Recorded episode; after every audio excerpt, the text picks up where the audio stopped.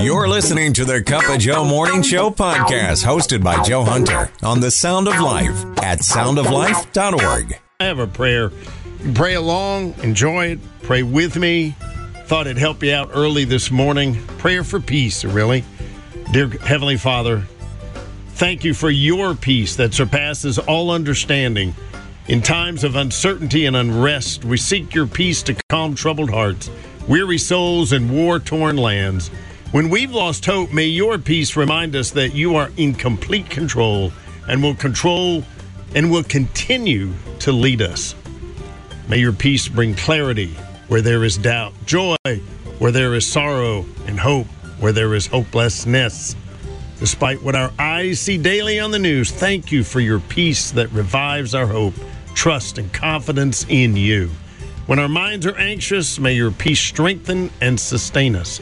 Thank you for your peace that brings stillness to our storms. Your peace also reminds us that you're always present and will continue to lead us through challenging times. When our hearts, minds, and spirits are restless, thank you for your peace, Lord, that brings us rest. When our minds wander, thank you for your peace that redirects us back to you. In Jesus' name, amen. All right. The Sound of Life. Hey, I am Joe, checking up on things that are going on around the neighborhood. You know what I'm saying? Because there's things going on around the neighborhood. That's all there is to it. Monday, boy, I tell you. Oh, man, oh, man, incredible. Got all kinds of stories to tell you about. It's pretty amazing. Um, I, I love the one about the, the young man whose mom uh, going through chemo. She had a brain tumor. She's going through chemo and so she was losing her hair. So he said, "I'm going to grow out my hair." Boy, did he ever! Uh, and and so people must have been like, you know, dude, oh, what are you doing? You know, getting it out there. I mean, it was it was beyond shoulder length. It was out there.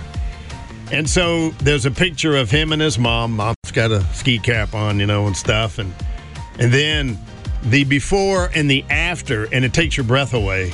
Just went, wow, we right? Um, she she doesn't mind being sick, but she minds looking sick. okay, I mean uh, she she basically had the thing for 15 years. Not to get into all that, but anyway, she you know when the hair comes out, then you stick out like a sore thumb. It makes you self conscious and all that. And her son knew that, and he took the time to do that, and he grew it out, and he actually looks good with his hair cut and styled, you know. And you would not believe what she looks like. It's just amazing. Uh, an incredible photograph right there, and I'm glad they did that. And it just shows you, you know, it's really pretty cool. It's it's maybe it's a little thing, maybe it's in the family thing, but it's something that we do that uh, you know the son probably learned more for it. You know, really. I mean, the mom appreciates it too. Waking up with a cup of Joe. I can't imagine traveling to school every day without it. It helps me um, in my prayer over our school and our students and teachers. So thank you for all that you do. The sound of life. I'm just very uh, taken back by this guy I was talking about today in history was when uh, he released uh, all 500 of his slaves there in Northern Virginia. It's the largest private emancipation in U.S. history, 1791. So that was way back. Um, when it wasn't even really a thing. Robert Carter III, 65,000 acres of land this guy had inherited. And uh, he had a religious conversion, all right, which would do it. Now, they call it manumission, which I had never seen that word, and probably because it didn't really happen that much. That's when the slave owner releases the slaves. But Robert knew enough because he was a lawyer, he knew he had to do this right. And so there was a process that he did. He actually took care of them. And if you look, they said, if you look at the legacy of their offspring, them and their offspring, a lot of them continued their education. A lot of them went to college. I mean, we're talking early 1800s by the time all this. So it was quite a process. But anyway, I didn't want to bore you with the all that kind of stuff. We'll get on to something fun on Monday Mug Day. Get you the uh, get you the mug. Okay, so that is coming up. So stay tuned. But I just thought it was amazing. You know, no matter how bleak and evil things seem, you know, there's always some light, and uh, it is uh, pretty powerful. So I thought that was cool. God bless him. Waking up with a cup of Joe. I can't stop drinking the coffee. I stopped drinking the coffee. I've stopped doing the standing and the walking and the words putting into sentence doing. The sound of life. And it is Monday, Mug Day.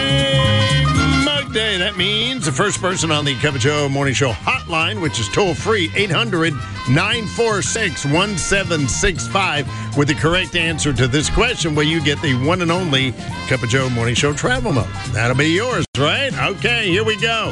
Comes from today in history, August the 1st. Oh, I remember it. I do, even though it was in 1960. 1960.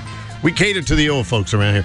Singer Chubby Checker released a dance song creating a new dance craze. What was the name of the dance? I don't think he got a Grammy for it. But anyway, what was the name of the dance? The Watusi, the Pony, or the Twist? Chubby Checker, tell me right now on the Cup of Joe Morning Show. A great way to start your day. The Cup of Joe Morning Show. Here we go. Fire at will. Here we go. Come on. Yes. Figure of speech. Don't get. Anyway, let's go to the Cup of Joe Morning Show hotline on a Monday Mug Day. See if anybody wants my mug. Good morning, Cup of Joe Morning Show. Who's this? It is Jonathan Velasquez. Hey, Jonathan. How you doing, man? Good, great, great. How are you? I'm good. You want my mug? Sure, I'll take it. All right, very scientific, tough question for you. I don't know. 1960, singer Chubby Checker released a dance song creating a new dance craze. They named it. What was it? The Watusi, the Pony, or the Twist? It was the twist. It sure was. Can you do it right now me? Sure. There you go. I love it. I think I'm going to start. I'm going to think I'm going to bring it back. What do you think? Sure, why not? okay. Well, congratulations. You got my mug. Great, thank you so much. All righty, Jonathan. Thank you. Yes, I was thinking the twist. I saw him one time. You know, he did that. He performed that for like 50 years. I mean, but it was back in the 80s when I saw him do the twist. I'm not sure if it's going to be a thing anymore. Your daily dose of encouragement. I've got a smile on my face and a twinkle in my eye. The Cup of Joe Morning Show. The sound of life. He just keeps getting cooler and cooler. Um, he got back from a flight from London, came into New York City. Think about how you would be, you know, when you, you're, you're landing in New York City. You get off now, you're in the baggage area. You got lots of things on your mind right now. I don't care who you are. He's a big time star, and he's known for being very approachable. Um, and he was wearing a ball cap, of course, mask, things like that. You know, he didn't. I don't even know if a lot of people probably didn't recognize it, but one young man did. And he was asking Keanu Reeves some very pointed questions. It's one thing when you go, Can we get a quick photograph? You know, can we get an autograph or whatever? Now, Andrew Kimmel who is he's I know he's in the business. He's like a producer or something. I, I don't know. He has a check by his tweets, but he was tweeting everything out. He took a photograph. But this kid, the thing that made it so funny, they're in the baggage area, and this kid starts to fire off a series of rapid fire questions to Keanu Reeves, and he just answered them. You know, he was like, uh, "Why? What were you doing in London?" And he was like, "Well, I was making a." Um, documentary, you know. Um, he asked for an autograph at the baggage, and and he just started firing off these questions. And Keanu Reeves was just happy. I mean, you know, he just he just did it, right? He was being interrogated, is what was happening, but it was okay. He said, "Oh, you were in London. Did you go to the uh, Formula One race, the Grand Prix?" He said, "Yeah, I did. Uh, uh, Grand Prix race cars." Uh, he said, uh, "Do you do you drive them yourself?" And he said, "No, but I like riding motorcycles." And then he asked uh, Keanu Reeves, uh, "Do you live in New York?" And he said, "No, my home is in Los Angeles." And he was like, "Pushing, well, why did you just land in New York?" None of your business, kid. Anyway, but he didn't say that. He said, "Well, I'm going to go to a play." He said, "I'm here for four, no, five days." You know, he said, "Well, why are you here?" I'm going to go see a play, uh, American Buffalo. That's it. It's on Broadway. All this. It's like, man, oh man, you know, late night TV people couldn't get this much out of it. It's just amazing, and um, it was it was really cool. He said, "What galleries did you go to in Paris? What was your favorite?" I mean, he was just really nice in answering all these questions. And kid like ran out of questions. And then it's like, uh oh, because Keanu Reeves will start asking you questions. you know, what's up with you? what do you like doing besides interview him anyway? It was it was really pretty cool, and it's like people have said, he just does not disappoint. He just keep, he's a human being, and he's got a lot of things on his mind, but he just keeps doing things really that make people say, Oh, you got to admit that is pretty neat. "It." The Cup of Joe Morning Show with Joe Hunter. Slap some bacon on a biscuit and let's go. We're burning daylight. The sound of life. Good morning. I am Joe, and we got a lot of bear stories. It seems like maybe it's just, I don't know, maybe it's just it. There's a lot of bear stories around here. I've heard them for years, mostly about people trying to protect their garbage cans. You have to put them out by the street to get picked up. Very dangerous to put them out. So there's all kinds of metal containers and contraptions and things to try to keep the bear out, right? And so we've had um, a couple of bear come around here. Got caught them on security camera. They came around the back where we had the garbage cans. Very clever. I noticed it when I came to work early in the morning because they had strewn it across the parking lot, kind of having some fun there with it. So then we're like, oh boy, you know, because usually that means, well, now you're on the route. You know, they'll they'll come by your place. So we we had to hide it for a while, and then we had a can out front. I think one time didn't have anything in it. Whew. So the bear was a little upset. He kind of messed with the can a little bit. But that can't top what happened to a woman's house in South Carolina, and mainly because they got it on the doorbell camera. The bear came up, and this was like at 3:30 in the morning. They weren't looking for it, you know, they were sound asleep and everything. But they noticed it on the security camera. The bear came up like he, you know, kind of knew him. And well, he kind of think he kind of did. Uh, I'll tell you in a second. But then he rings the doorbell. I'm not making that up. he rang the doorbell at 3.30 in the morning. Like, what is going on? He looked around a little bit and went off and then he ate some bird feed destroyed that bird feeder which he's done a few times before.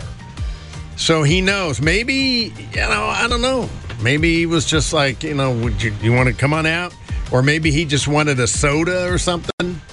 I, I, I don't know. It's hard to tell what they wanted. I mean there's nothing they did wrong you know, I'm sure they like feeding the birds and they keep putting it out there, but maybe the bear thinks, oh, another treat for me. I, I don't know. He wants to get something to drink. A great way to start your day. The Cup of Joe Morning Show. Oh, you look like a man who could use more coffee. The sound of life. Wow. Pretty amazing right here. Things got better for these workers. I've seen documentaries. I got the real privilege of seeing some people who actually worked on the Golden Gate Bridge. They were being interviewed. Uh, I'm sure it's an old documentary. Uh, I'm sure they're no longer around anymore. But man, it was fascinating. Fascinating days back in the 1930s.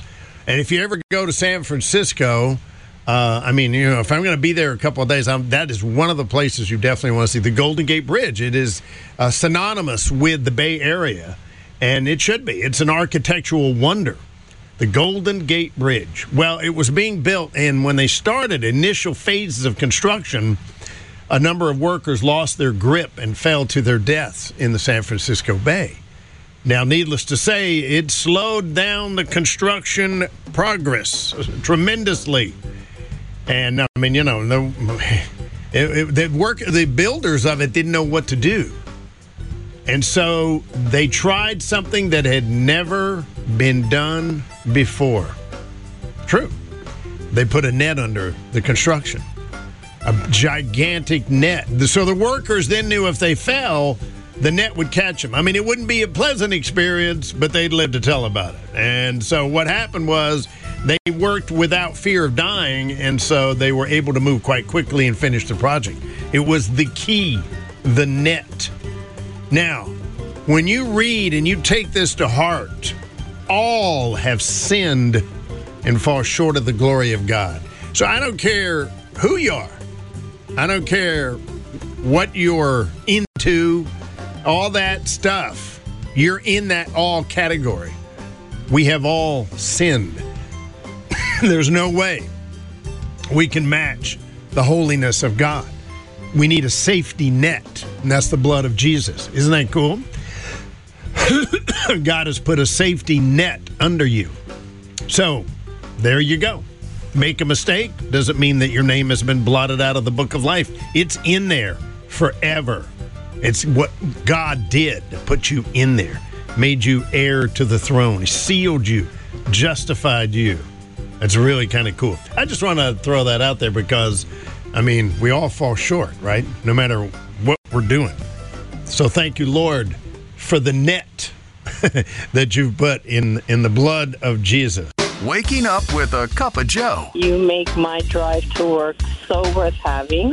Thank you for the entertainment, the music, the love, the blessings. The Cup of Joe Morning Show. The sound of life. Cup of Joe morning show here on the Sound of Life. That is the latest from Tasha Layton. It's simply called How Far. It's about God's love, right? Hey, I am Joe 629. It is Tasha Layton talking about a little bit about her life. If you notice, her songs kind of reflect on that. God's love, God's love for her, you know.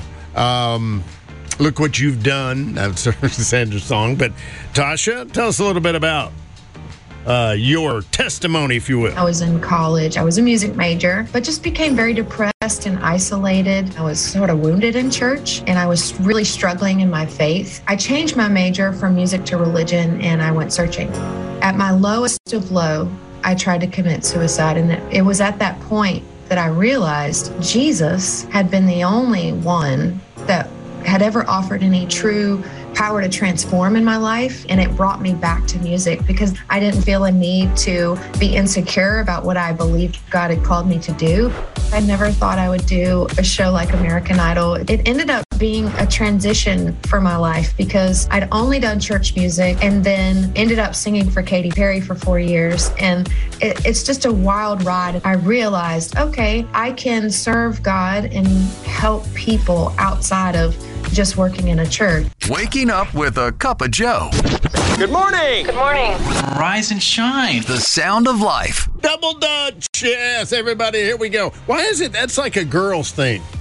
Right? Double Dutch. It's a type of jump roping, and you may very well remember that. I might brought back some memories. Well, once a week, these women meet in Brooklyn Park. This one happens to be in Minnesota, but uh, they they're doing it for a lot of fun and just to forget about really who they are.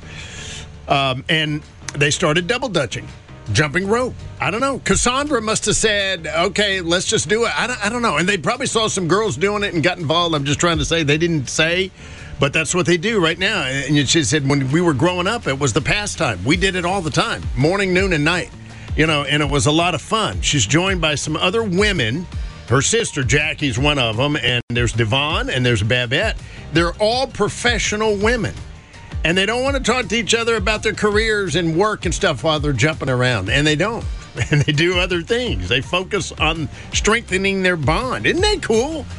And one of them said, You know, you jump double dutch with someone, you instantly develop a different kind of relationship with them. We really didn't know each other until we started jumping double dutch. And now I feel like these ladies are my sisters. Right. So now we just have to get the men double dutch. No, I don't. Oh, you've got to admit, that is pretty No, neat. no, no. The sound of life. I am Joe. Most interesting, we have a uh, little bit of a news item here. Yes, I, I am very suspicious because when animal rescuers on Long Island, in fact, right around uh, Islip, Long Island, put out an alert for a cat wandering loose and to be on the lookout. And if you see it, call 911. I'm like, what? I see cats all the time. There's nothing suspicious about it. So apparently, this cat has been spotted, and they say uh, don't approach it. And I think the reason why is maybe because it's maybe rather large. I don't know. It's maybe that's a little bit of an exaggeration, I do believe. They said it's a lynx, but don't approach it. Just call 911 if you see it. A great way to start your day. Go ahead. Make my day. The Cup of Joe Morning Show. The sound of life.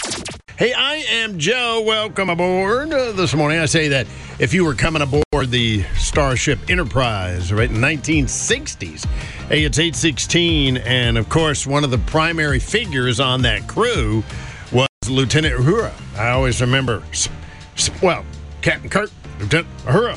No, no. Give me the figures on that. She was like the navigator or something. She played a big time role right there. Her name is Nichelle Nichols. She passed away a couple days ago. You might have very well heard about that. She was 89 years old. Um, an interesting thing about her, and I remember seeing this, was that she wanted to go into stage acting. She was going to quit the series and go into stage acting. And a very prominent man was saying, you know, you basically are put in this position by God. You you can't abdicate your position. You're changing the minds of people across the world because for the first time through you we see ourselves and what we can be as an African American. I think he said his daughters look up to you. That would do it right there, huh? His name was Martin Luther King Jr. And he and he told uh, Nichelle Nichols that, and she stayed there and uh, never regretted it really. Dylan, who was known as the celebrity evangelist, was sharing recently on Facebook how he met her at a show in 2016 and he came up to share Jesus with her, found out she's a Christian already. And she said, You're the first fan that has ever been concerned about my eternal life. Wow, we. She went on to share her testimony, coming to know Jesus as her personal Lord and Savior. She asked if I was going to share Jesus with William Shatner, who was at the time at the same show. And I said, Yes, I am. And she handed me $100. she said, It's on me. Go show him some Jesus love. And I imagine he did. So there you go. So be sure to pray for her, the loved ones around her and, you know, any family, things like that, um, as uh, she was very much loved by a lot of people. A great way to start your day. The Cup of Joe Morning Show. Look, I'm a frequent coffee drinker. I'm part of the club. I have a card. The sound of life. This is pretty cool right here. I know uh, if you're, uh, you know, parent, you got your kids in the surf, right? I remember when we were kids, I, I, and I think you look back on it now as a parent, and you think, man, what did my parents used to think? They, my, my mom used to have been worried to death when we go out and we get our floats out beyond the waves and stuff, you know, out in the ocean and things. It was the same ocean. Still pretty cool. So I've seen some places that have some pretty serious lifeguarding stations, like wave runners. You, you very rarely see that on the East Coast, um, but in some places they do. You know, and they've stepped it up a notch, and maybe we'll get some, you know, some funds for places that are really um, needed. I know some places on the Jersey Shore they have lots of people, and sometimes they have riptides and stuff. One of the things that really helps, and they're using this in Spain, is drones. They have a drone, and this is this is a couple of feet wide, maybe three feet wide, probably. And it, what it does is it holds an inflatable device. And so what they do is you um, you know, if somebody's in trouble, you can get the drone going in seconds and get it out over them and drop this device faster than you can get somebody to them. And the current was really rough. There was a video, you can check it out. I'll post on the Cup of Joe Morning Show Facebook page and um, how fast it can go into operation right there. So it's really cool. And because of the, the waves were heavy, it's complicated maneuver, managed to give the kid the vest and uh, really saved him. And then people can get to him and stuff like that. So, really kind of cool, you know, and I'll post that for you on the Cup of Joe Morning Show Facebook page. Now that's what I'm talking It about. is. The Cup of Joe Morning Show with Joe Hunter. Might as well get up, do something. The sound of life. It's county fair season. Wow, amazing. And today is National Watermelon Day. So a story about that coming up. But one of the things you think about fair food, I guess, maybe is fritters, corn fritters. Kind of like to know about uh, corn fritters is what I kind of like to know about. Linda, do you uh, you like corn fritters? Corn fritters is a mixture of corn and eggs and flour, and you mix them all together, and then you fry them in a pan with a little bit of oil, get them nice and brown, and put a little salt, and I put a little butter on mine too. They are scrumptious. Really? Do you eat them with a meal? I usually do eat them with a meal. I put them as a as a vegetable starchy side. Okay. okay. Maybe I'll maybe I'll bring you some. Ooh. The Cup of Joe Morning Show with Joe Hunter. Oh, you're a smooth talker. You are. You are. The sound of life. Today actually is, believe it or not, National Watermelon Day. Not as celebrated as much in this part of the country, but hey, all over. I mean, for summer, that's the the taste.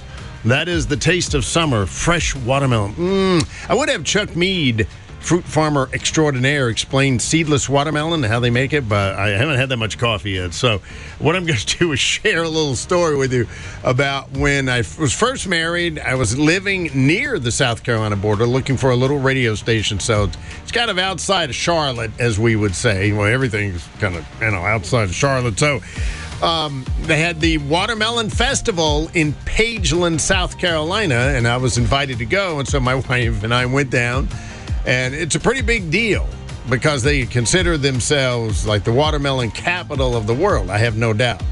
So I just always laugh and think my poor wife, fresh out of the Northeast, in a pretty rural place in the South. She must have been thinking, "What have I gotten myself into?" You know, with the with the speed, the speed, the seed spitting contest. I remember that. You always got to have that in a watermelon festival. You know, Miss Watermelon, I'm sure, and the Watermelon Parade. And I thought I would share a, a media team from Charlotte. You know, they come they come down to Pageland, they participate and give it the the. Uh, the uh, publicity that it deserves, really. And so here they are, camped out in front of the Family Dollar there on Main Street in Pageland. Welcome to the 2019 Pageland Watermelon Festival, right here where we at? Pageland, South Carolina. Pageland, South Carolina. I'm Coral White, host of Life in the Carolinas. This is Francine Marie, host of the Francine Marie Show. Yes, the parade's getting started, Francine. I'm excited. I've never been to Pageland before. Well, I tell you what, this is the watermelon capital of the world and one of the finest watermelon festivals anywhere. Finest. Finest. Finest. Well, the sound of life. I am Joe, and very, very great privilege to give you an update on the Crossover Cups mission in the Dominican Republic. And Mike Williams did the little update there, and I saw it firsthand when I was there a few months ago. But you know, you go from 12 discipleship leaders in four years, and this year they have 75,000 kids registered. So you know, for, I mean, it's only been going for like eight years in these villages, and they have been growing. And they got the statistics. If you're into statistics, they got them. You can see God working. They're going. But Mike Williams, who is the uh, he's the co-founder, lead missionary there on the ground, he said, you know, he said, let me get a little deep with you here for a second. This is really good stuff. This is this is what it's all about. Okay, Mike Williams said, I've worked in evangelistic and Christian ministry for over 40 years. I've seen entire villages make public professions of faith. I know I can lead an outdoor revival tonight and encourage most of the crowd to pray my carefully worded Christian prayer. Tomorrow night, a group that I would consider a cult could lead a crusade and have the same people who prayed with me pray that carefully worded prayer. Poor people will pray any prayer you suggest in hopes of waking up the following day healthy, wealthy, and in a different societal class. While I believe it all starts with a yes to Jesus, Jesus told to go and what? Make disciples. Making disciples is time consuming. You can't fly in, preach, and leave and mission accomplished. It requires living among the people, which is why all of your CUPS missionaries live in the villages they serve. And he's saying, I'm not undermining the teams that come in for a short visit like I did. They're, they're an incredible piece of the puzzle. Nevertheless, discipleship in the Christian life takes face to face time. The most excellent teacher of all time, Jesus, took three years with his disciples before they were ready to function successfully on their own. So, yes, in a glorious, genuine report, I can tell you that we had over 200 children raise their hands and pray out loud for the first time decisions, and 500 raise their hands for rededication. What matters to me is that in four years, we've gone from 12 discipleship leaders, those who are helping disciple others, to 75 discipleship leaders who are now helping disciple others. So that's the success right there in Jesus' name. Reaching the heart of the Northeast, the sound of life. Remember Paul writing in the letter to the church. This one was at Thessalonica. I love those Greek names. I'd love to visit there. I'd, I really would. See where Paul was and stuff, you know. But he said, Now may the Lord of peace himself give you peace at all times, and in every way the Lord be with all of you. Man, that's an incredible couple of sentences. Heavenly Father, thank you for your peace that surpasses all understanding. In times of uncertainty and unrest, we seek your peace to calm troubled hearts, weary souls, and war torn lands. When we've lost hope, may your peace remind us that you're in complete control and will continue to lead us. May your peace bring clarity where there is doubt, joy where there is sorrow, and hope where there is hopelessness. Despite what our eyes see daily on the news, thank you for your peace that revives our hope, trust, and confidence in you. May your peace strengthen and sustain us. Thank you for your peace that brings stillness to our storms. Your peace also reminds us that you are always present and will continue to lead us through challenging times. When hearts, minds, and spirits are restless, thank you for your peace that brings us rest. When our minds wander, thank you for your peace that directs us back to you. In Jesus' name, amen. Waking up with a cup of Joe. I can't stop drinking the coffee. I stopped drinking the coffee. I've stopped doing the standing and the walking and the words putting into sentence doing. The sound of life. I want to share something with you from uh, one of the, the co-founder. I shouldn't say we. he's one, obviously. The co-founder Mike Williams of Crossover Cups, um, recently back from the Dominican Republic there, and uh, he gives a report. the The numbers are encouraging. I mean, they're incredible. Uh, of the number of young people. He said, now we've been doing this like eight years. And so now we're starting to see some of the kids who now are growing up becoming young adults and now taking the charge and be, and and discipling the younger kids, and it's just incredible. But in, he did a newsletter which has the numbers and stuff. But he said he did a PS, which I thought was really cool, and it applies universally, and it's something you should know about the Crossover Cups mission. And I want you to check it out. I'll give you their website coming up. He said, "Just I just want to." Go deeper a little bit. You know, he said, I've worked in evangelistic and Christian ministry for over 20 years, Mike said. I've seen entire villages make public professions of faith. I can lead an outdoor revival tonight and encourage most of the crowd to pray my carefully worded prayer. And tomorrow night, a group could come in I would consider a cult and, and have the same crusade and lead people, the same people would pray over again. You see, Poor people will pray any prayer you suggest in hopes of waking up the following day healthy, wealthy, and in a different societal class. And why he said, I believe it all starts with a yes to Jesus. Jesus said, make disciples, and making disciples is time consuming. You can't fly in, preach, and leave and have a mission accomplished. It requires living among the people, which is why all of the Cups missionaries live in the villages they serve. And he said, These words are not to undermine the teams that come in for a short visit. They are vital. Okay, it's like a whole part of that piece of the puzzle right there. True discipleship in the Christian takes face to face time. Most excellent teacher of all time, Jesus took three years with his disciples before they were ready to function successfully on their own. So, yes, it's a glorious, genuine report. I can tell you that we had over 200 children raise their hands and pray out loud for the first time decision. 500 raised their hands for rededication. What matters to me is that in four years, we have gone from 12 disciple leaders to 75 disciple leaders who are now helping disciple others.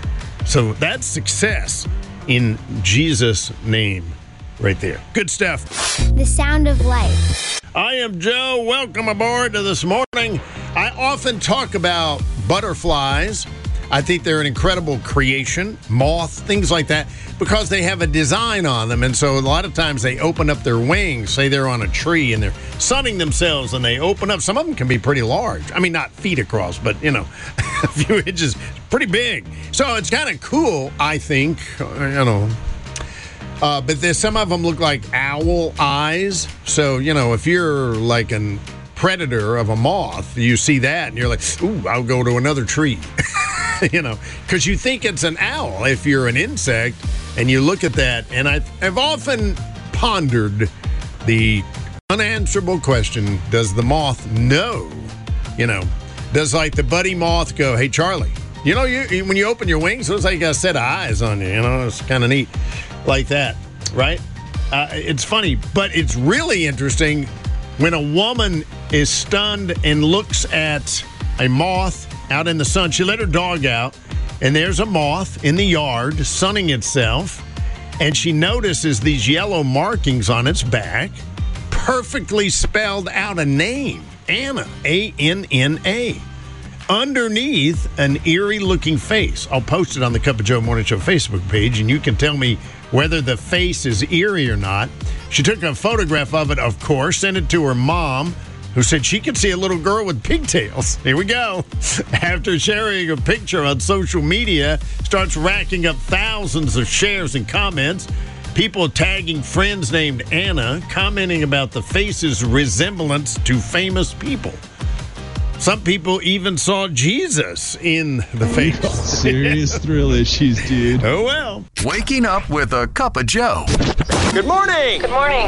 Rise and shine. The sound of life. Everybody's talking about the heat, right? I was reading a pretty cool article about the city of Newburgh and um, the heat there and some of the specifics going on. And I was thinking, you know, eh, we've got the quintessential northeastern closed cities. Albany certainly is one of. Albany, Troy, right? Um, Hudson would be into that category, I'm sure. Poughkeepsie, Kingston come under that. Newburgh, of course. Um, I don't know about Middletown so much, but uh, certainly the cities along the river, probably Peekskill. You know, they're close. They're very close. The multifamily dwellings, and there's not a lot of way to vent the heat out. And unfortunately, in Newburgh, the town pool is closed for renovation. So, one of the things the city is doing is creating splash pads. They've got some already, and that's what they're doing. It just gives kids opportunity to take their shoes off and go to a, a clean area where there's sprinklers going, you know, just to, to get in and do something like that, much to the relief of the parents. Ah, you know, and that's get the get the sprinkler going, and hey, you can jump in there too if you want to. So, you know, you do whatever you can. It's unusual, it is, um, and it will pass. It looks like next week will be in the 80s. I joke about that. I said, "Well, we may need a jacket on," you know, but it will be a welcome relief, isn't it? And the anticipation of the change. And a friend told me that. God bless him. He I, I never forget that was one of the most profound things I ever heard. Um, and he said it's not the weather so much. It's not when it gets cool, but the anticipation of it getting cool. You know, he said that's what we look forward to. Or in the reverse, the anticipation of warmer weather. When are we coming out of this ice age? You know, the anticipation. And that's what God has created, I think, in Jesus. Yes, it's forgiveness of sin, but the anticipation of having a home in heaven. I hope that thrills you as much as it does me. Reaching the heart of the Northeast, the sound of life. Well, we've got to let you in on, um, let him tell you himself, right? We lost a great human being couple of uh, days ago, Vince Scully. You may not know, you may have no idea about his name, but you might think, who is he? Doesn't he do baseball? Yeah. Yeah, for like 67 years. And born in New York, Vincent Edward Scully, born in 1927.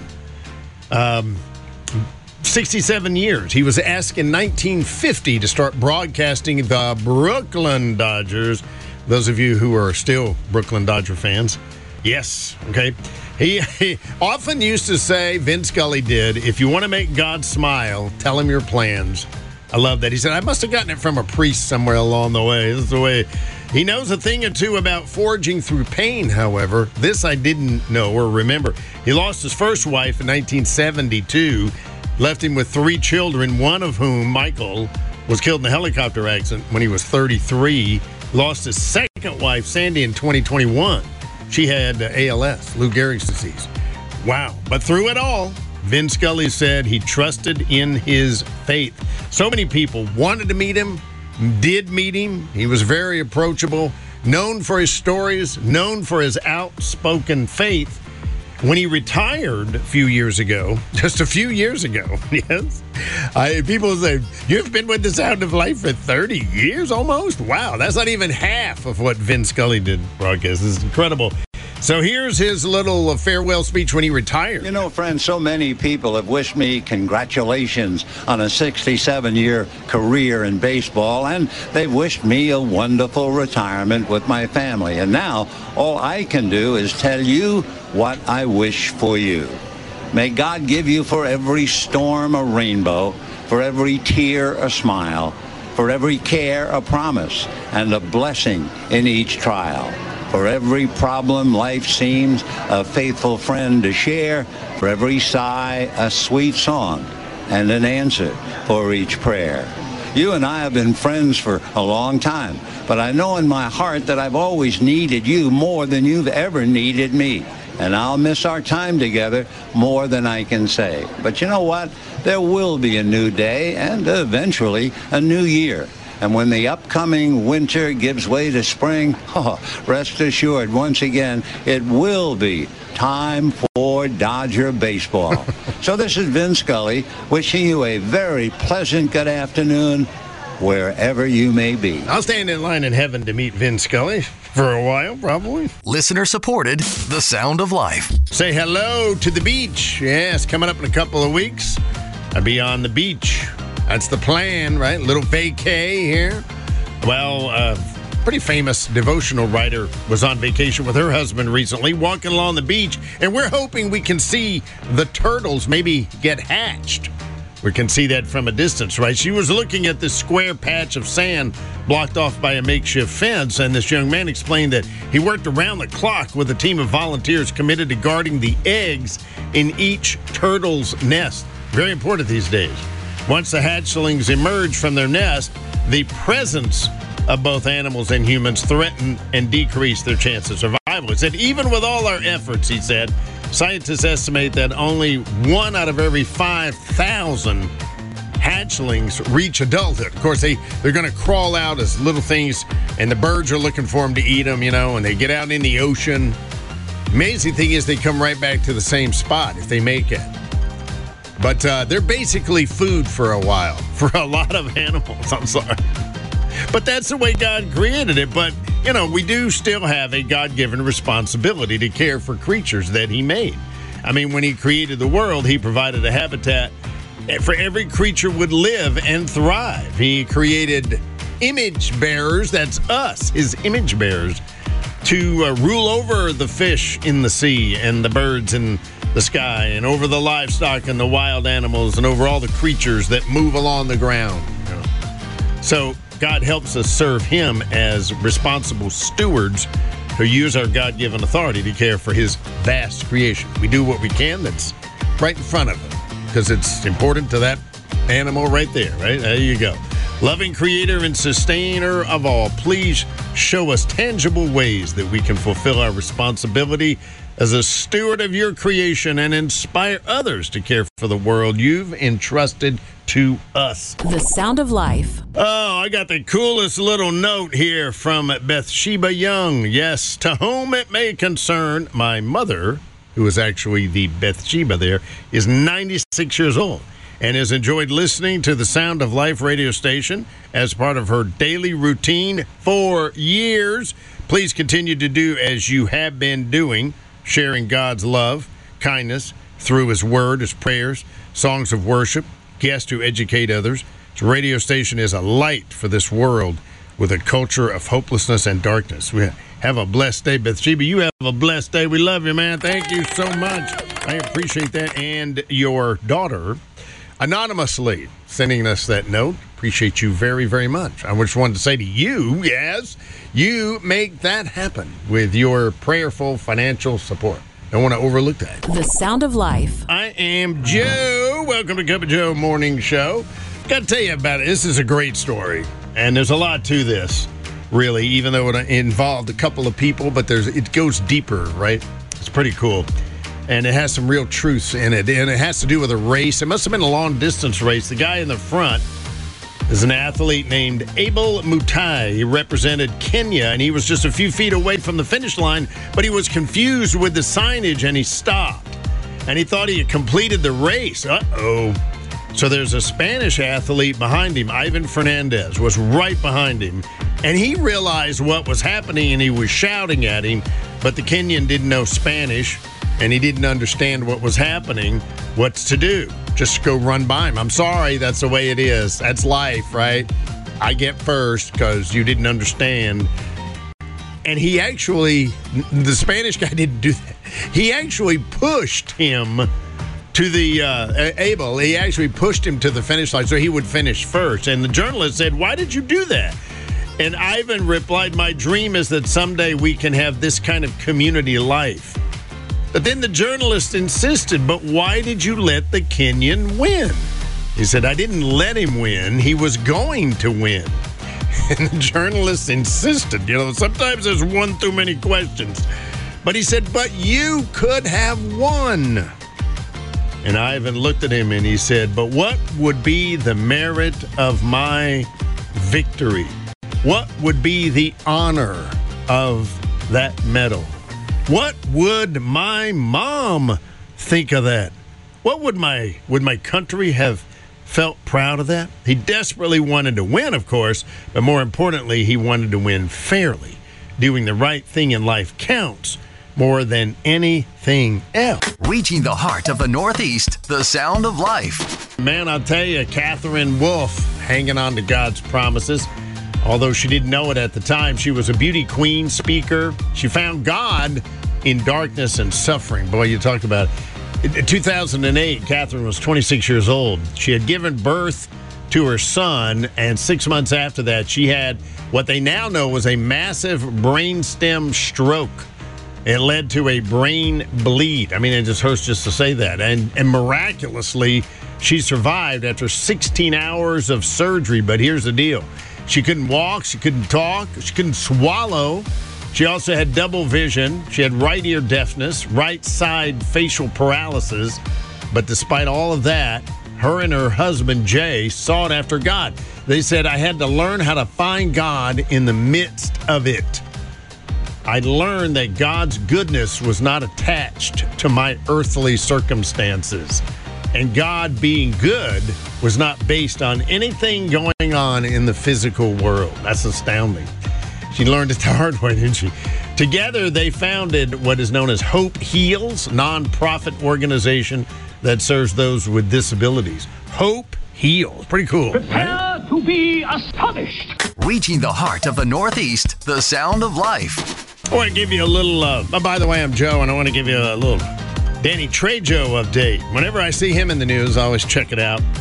Nothing better than Danny Trejo. He's one of those people that if you see him, you know who I'm talking about. Because a lot of times I'll be like, oh, I can't remember his name, and then, you know, I'll. Uh, I'll I'll see him and then I'll remember who he is. So um, Danny's. Uh, I'll give you a little backstory on Danny. He's a guy that was uh, in prison, in and out of prison in California for years, and he took up boxing and he got to be pretty good at it. And he got kind of a little famous there in the circles. But he got to the point in his life with his drug addiction, he knew he was going to die if he didn't do something, and he cried to God. And he said, God, if you deliver me from this, I'll honor you every day of my life. And he did. And he said it was an absolute miracle. And he got out of prison and stuff, and he ended up um, being a coach, I guess, mentor. Um, uh, he would go with people who uh, were walking through the rehab of addiction. And if they were in a place where they needed him to be there with him, as a as a mentor, you know, he would do that. And so this actor one day called him up and said, "I want you to come down on the set. Can you do it?" He said, "Sure." So they were down there, and somebody came up to him and said, "Do you want to be an extra?" He said, "Extra what?" He said, "Well, have you ever have you ever been in jail?" And he said, "I've been in about all of them." but anyway, he said, "Okay, I want you to be a, a, a prisoner." He said, uh, "Put this blue shirt on." So he took his shirt off. And when he takes his shirt off, he's very noticeable, very large tattoo right across his chest there. And, and then the guy goes, Don't put your shirt on. So he's perfect, right? So he's standing there getting ready to be an extra, and somebody recognized him from boxing. And he said, We need somebody on the set here to teach the actors how to box. You know, he said, Would you do that? He said, It's like 350 bucks. He said, I'd fight Godzilla for 350 bucks. Are you kidding me? And so that's how he got into show business, if you will, to acting. But then somebody said, you know, the thing is, because of who he is, I mean, he is the quintessential. I mean, directors must be like, oh, this is an answer right here. Nobody looks like him and is as nice as he is, you know, to be an actor. I mean, they just don't go together. So he can play the part of the bad guy like nobody. But he always dies in his movies. You know, it's like, oh, that's kind of sad, isn't it? Right? He's he's had, he's in over 400 films and TV roles. Isn't that amazing? And uh, but I mean, he's died like 400 times at least. I mean, maybe more. I don't know. Maybe some of it was twice. But he's the undisputed movie character who's died. So hats off to Danny Trejo. But here it is, believe it or not. He's got a movie coming up. And he's going to transform from a zero to a hero in the movie. He has this new role, so he doesn't have to die. So it's pretty good. And it's basically bad donkey, except the biblical word for donkey. You, you get what I'm saying right there? Okay. The Sound of Life. Decided do a little personal story with you this morning because we're having a real time at the old homestead. I mean, um, I mean, we've been putting up with the winter uh, comforter for months in the summer, and um, you know it's made for cold weather. So in the summer, I mean, we we have an air conditioner in the bedroom, so it's not like it's it's hot or anything like that. That would be a whole different story. But we still wake up in the middle of the night hot really hot, you know, because that comforter works really well. That's some high tech stuff in there, thanks to the space age technology, I'm sure. So, we, uh, my wife got this brilliant idea. She said, why don't we get a blanket that's lighter? you know, hey, what a great idea. So, it came yesterday. We're all excited. It's nice, very nice, you know. Got that new blanket smell and everything. We put it on the bed, take the comforter off. This is going to be beautiful. It feels fantastic and all this. So I woke up at two this morning and I was freezing. I mean, it wasn't very funny. I, I, was about to have leg cramps. I mean, that's how cold I was. I was like, I can't do this. I can't. I'm not gonna make it. I'm not gonna survive. So she saved my life and she put the comforter back on me. Then we got the blanket and the comforter going. And so then I woke up a little later. Man, I am really, really sweating now. So maybe maybe the thing is we ought to ease up on the air conditioner. Maybe if the air conditioner wasn't on 48 degrees. Is wrong with you. You've been listening to the Cup of Joe Morning Show podcast on the Sound of Life, the Hudson Valley's 100% listener funded Christian radio station. For more information on upcoming events, contests, to ask for prayer, and to become a member of the Sound of Life family by supporting the station, visit us at soundoflife.org.